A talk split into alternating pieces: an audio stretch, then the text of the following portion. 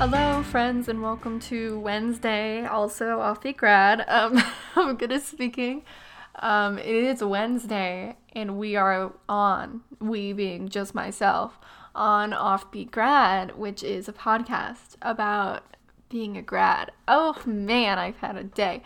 I just wrote like 8,000 words. I don't, I, about, I don't even, who knows, senior discounts. That's just the general ballpark. So, what an event. Um, also, um, I've just been really stressed. Um, I have a lot of new projects, which is basically what we're going to talk about today. Um, I am the queen of overextending myself. I've had to work like nine hour shifts every day, which I know people who work like maybe a traditional nine to five are like, that's nothing. But when I worked in an office, I was not like mentally on for the majority of those hours. Maybe that's just me, but from from what it seems like with people I know and my coworkers, like no one's mentally on for like 9 hours straight. It's just not happening. Like you have busy work, maybe you're just pretending to work like I was. Um, or there's just like some downtime built in around like an actual work day. But when you work as a freelancer or a blogger or whatever, I am mentally on for a hundred percent of that time, and it is so draining to me to just constantly be thinking and researching and Googling and writing and following up with emails and like doing random like technical tasks that I just end the day and I feel like I just like got beat up. And that's just how it be. And um, honestly, when people ask me why I don't read more, when I love reading, or like why I can't even watch TV shows, like actual TV shows that aren't like trashy reality TV, this is why. Um, it's because at the end of my workday, I am so emotionally and mentally drained that like I don't want to think about anything.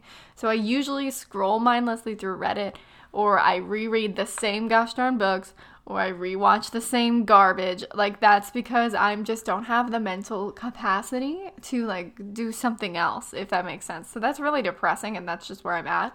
But it's not going to get better. Um, I'm honestly just go- throwing myself full in because I'm trying to aggressively pay down debt.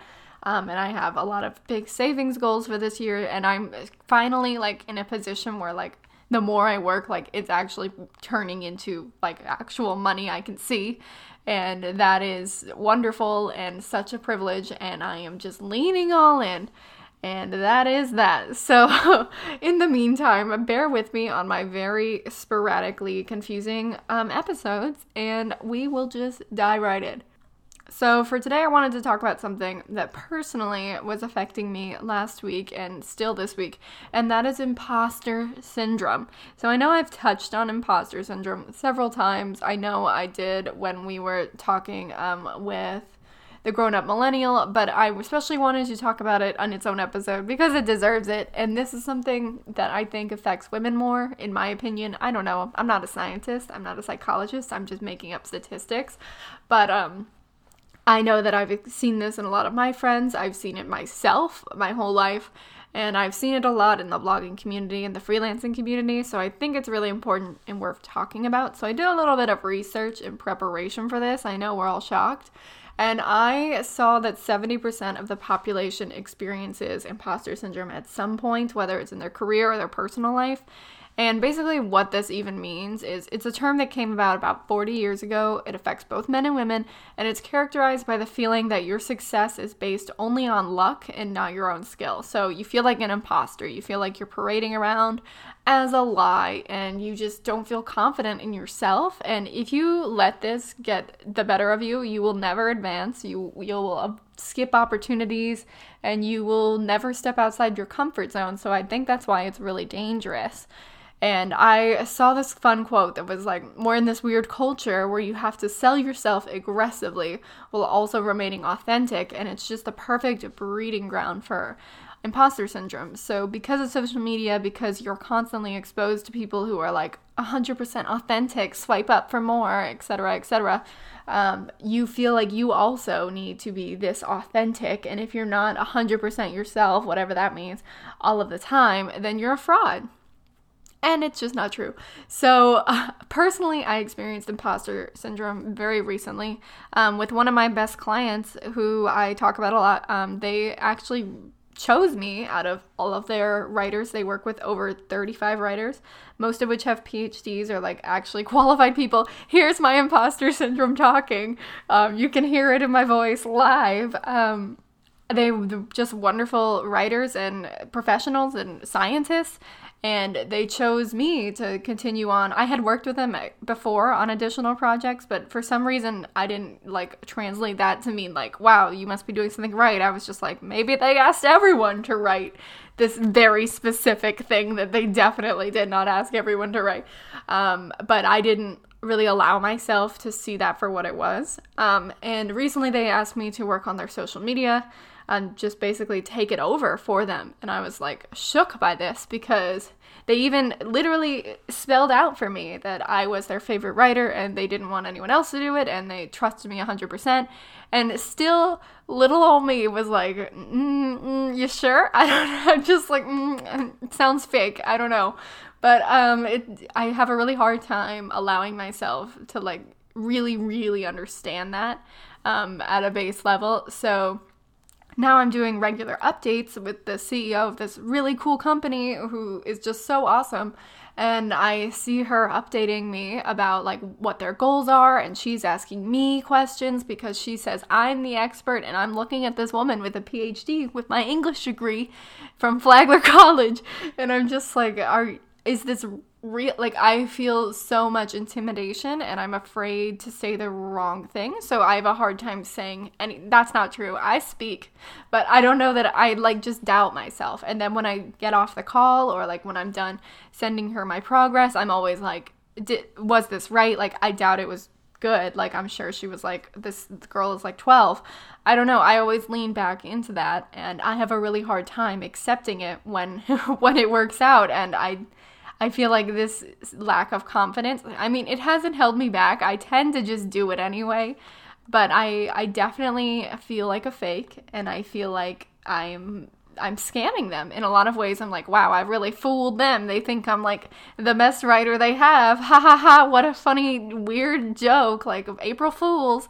I don't know why that's how I think of it, but I can't just be like, oh, that's cool. They like really trust me with this. And that's so awesome that they want me to take on this other project. I'm just like, it must be a fake out. When are they gonna like pull the curtain back?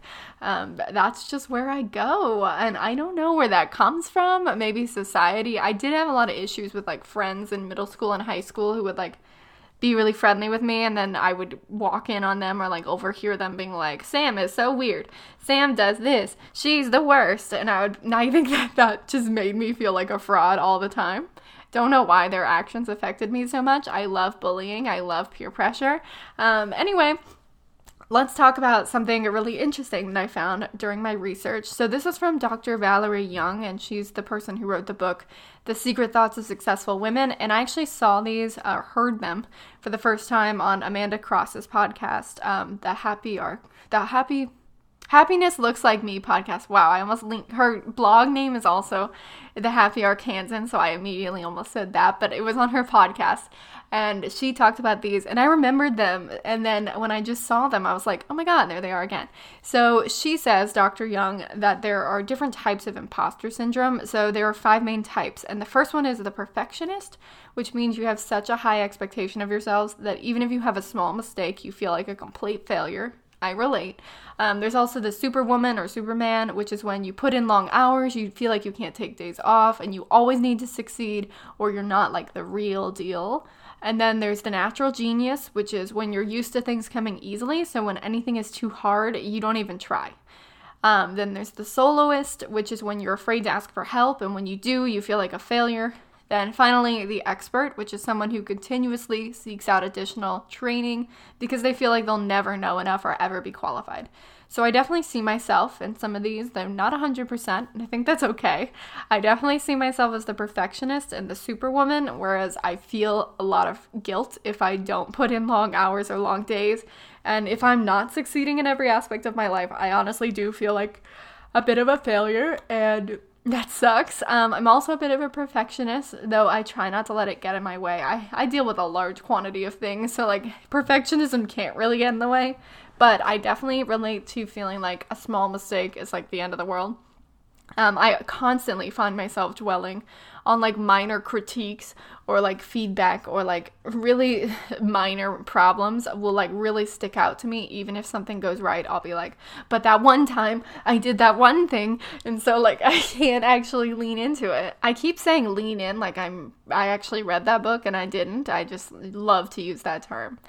Anyway i this wouldn't this isn't just like me drowning in my sorrows I also wanted to give you some tips that I personally am going to start trying, but that we should all try because I'm sure I'm not the only one feeling this way, and I at least hope I'm not. So, I found a lot of great tips, and I think that they shine a lot of light into this. So, if you do find yourself spiraling into your imposter syndrome, or if you feel like you related to any of those five types of imposters, quote unquote, then let's try these tips. So, the biggest way that um, this one psychologist recommended to stop feeling like an imposter is to just stop thinking like an imposter. So she said all of the other helpful tips might work for you, but first of all, you need to stop your thinking.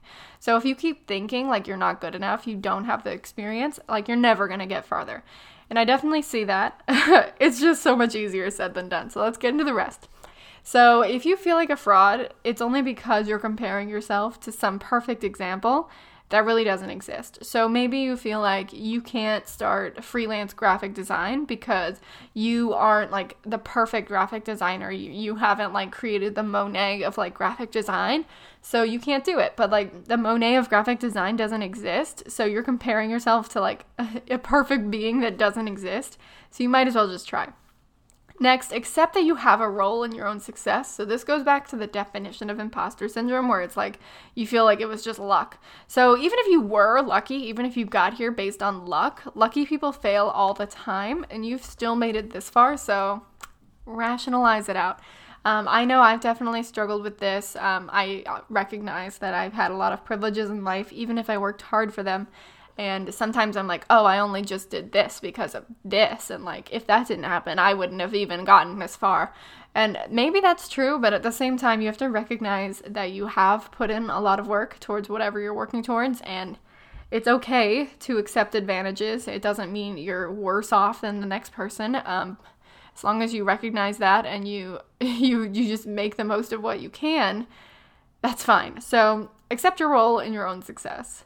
Next, provide value. So, a lot of times, this is what I've been experiencing as an issue is when someone treats you as an expert, you feel like you can't be an expert because you don't have all the information. And that's how I feel with this new role. Even though I do have some experience with it, I'm like, I don't have the most experience in it. So, like, do I really have anything to add? Yes, I do. I obviously do. So, whenever you're genuinely trying to help by providing value, you're never a fraud. And that's just the reality. Next, oh, this one is so good and I I need to do it more. So keep a file of nice things that people say about you. So I don't mean like keep a concrete file on your desk and be like this is my file of good things. I mean take screenshots when someone says like you did a good job. Ask for testimonials, um, which you already should on your freelancer website. Um, look back on your accomplishments. So like for me, I recently just today got something published on a pretty big like tech website. That's a great accomplishment. Yet for some reason, I still feel a lot of fraud in me. Wow. Still feel like a bit of a fraud when I pitch tech companies, and I don't know why because I have this great portfolio of other big name companies that trusted my work and clearly liked it. So it clearly doesn't suck as much as I tell myself it does. So I think screenshotting nice messages is also such a great idea, especially if you work with clients because sometimes things are going really great and other times they're not going so great and having those nice messages to look back on when you get like some negative feedback is a really great way to like feel less bad about yourself. So I'm definitely going to start doing that like today. Another great thing to think about is how you're not that special. So I know that sounds contradictory, but a lot of the imposter feelings come from the ideas that like you're so special, like they're going to find out that like you're not really as special as you think you are. And you're not, and nobody is, and that's okay, and you have nothing to worry about. So stop thinking you're so special and that you have like the special snowflake imposter syndrome because you like have this extra special skill because you really don't, and you have nothing to be ashamed of because you're completely normal. there you go. And then one of my last but not least, um, really helpful things is just to treat it as an experiment. So the tip online actually said to treat it like a business or like a job, but for me it is a business and a job. So treating it as an experiment makes more sense. And what I mean by that is it's always good to try new things even if they're not for you. If a client or a blog project offers like a new opportunity to try something that you think you're interested in or that you might be good at, like it's okay to go for it even if you don't have experience um, if you think you can do it and you, you want to learn about it and you're really excited to try, then like it's totally okay to make an experiment out of it and be like, I'm gonna try. I don't mean you should lie to your client and be like, yes, I am the most experienced person. But if you're both on the same page, they don't have any unreasonable expe- expectations, then you can totally go for it and just try. And you might discover that you're really good at it. And being wrong and messing up doesn't make you a fake. Like the best basketball players, they miss most of their shots so losing is just a part of playing the game. And if you're not even trying, then you will always lose. That's my takeaway. Anyway, basically, literally no one knows what they're doing. And I know that to be true because I have worked in a lot of different places and I've never I've no no one knows what they're doing and that's just the truth. And then I've worked with so many business owners like so many qualified business owners. Nobody knows what they're doing and I can tell you this with confidence. Literally nobody has a clue what's going on and if you don't like you're not you're not alone. Um, everyone is confused. We're all just pretending um, to do work. It's really just a mess.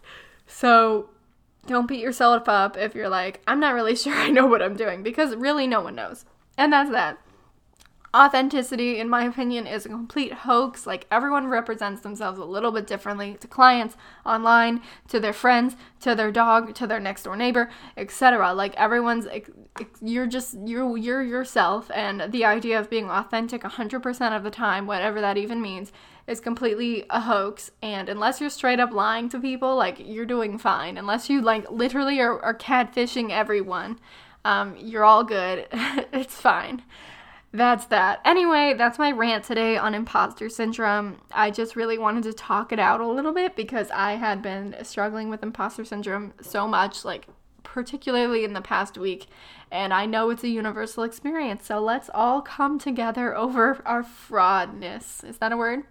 Anyway, um, I'm gonna go fraud some more people now.